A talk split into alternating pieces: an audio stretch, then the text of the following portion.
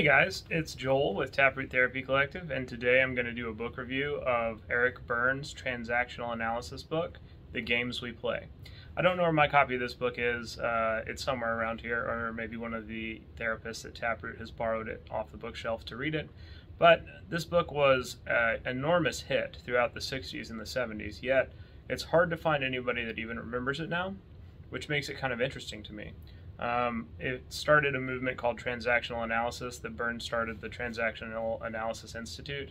Right now, even though this was a pretty popular methodology at one point, there are 50, I think 51 transactional analysis certified people still practicing in the world. So it hasn't lasted yet. It's kind of interesting.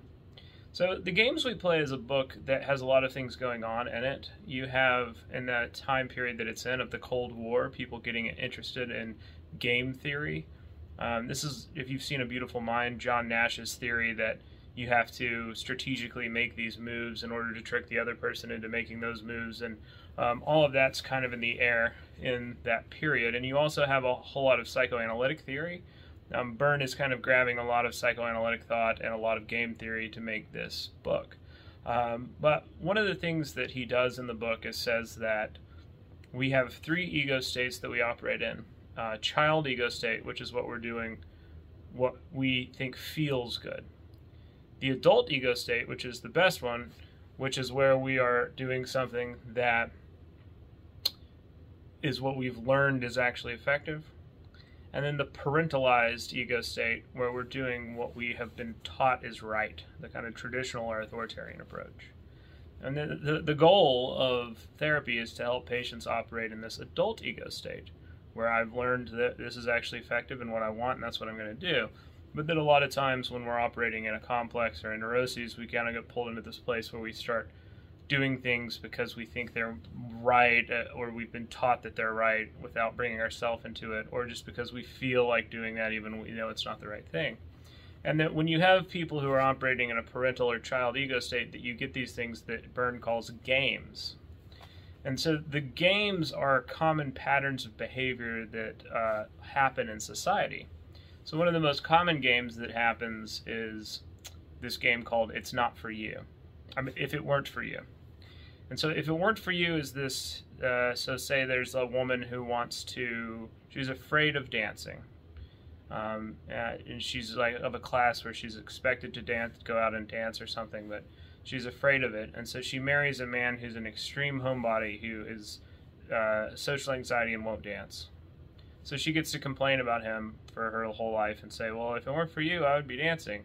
And he gets to feel uh, you know, she gets to feel like she is justified and not afraid, but she's actually angry, and then he feels that, um, you know, there's, I don't know, there's there's kind of a game there.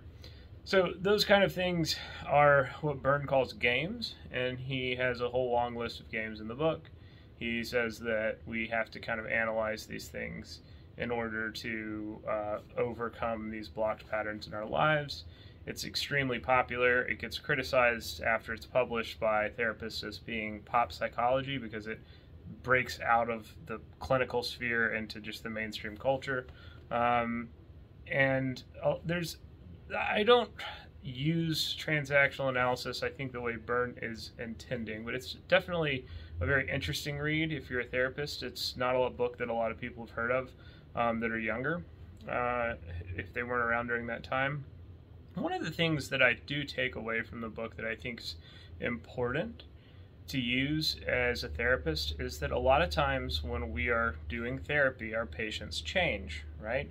They maybe have an unhealthy interaction with somebody where they're getting a reward or getting to avoid a fear by staying in this unhealthy relationship, and then they learn with themselves and us in therapy that they can change and have this new perspective on things. And then when that happens, all of a sudden, their relationships change. Um, the relationships with family and the relationships with romantic partners and the relationships with friends.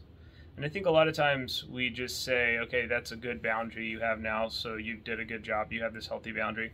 We don't kind of explain the thing in terms of a system like Berne is doing.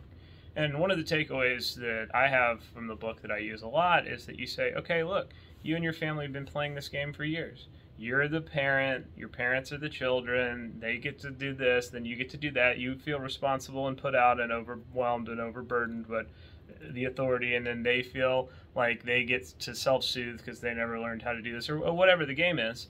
Now you're refusing to play. And what you're doing is you're not enabling them anymore. You're telling them you have to deal with your stuff. I'm not going to help you do this. And you're doing them a favor whether or not they want that gift right now. It's a gift that you're giving them because you're saying you can look at this stuff about yourself that scares you and you can fix it if you want to change. And that's up to everybody if we do that or not. And that's what you're doing. And now your friends have the option of saying, oh, all the stuff you've been telling me to do, I guess I got to figure out how to do it because you're not enabling me anymore. Or they can say, this pisses me off. I don't like the fact that you asked me to look at things about me that scare me. I'm going to find somebody else to be around. But that's a way of conceptualization that I think is effective. And sometimes when you bring the environment into the therapy room in terms of a game um, or a uh, systemic interaction, that is one of the takeaways from transactional analysis that I do actually like. Um, so uh, if you have a question or comment, let me know. And I will uh, keep posting reviews because they seem to garner a lot of uh, questions and interaction. I uh, hope you all have a good day.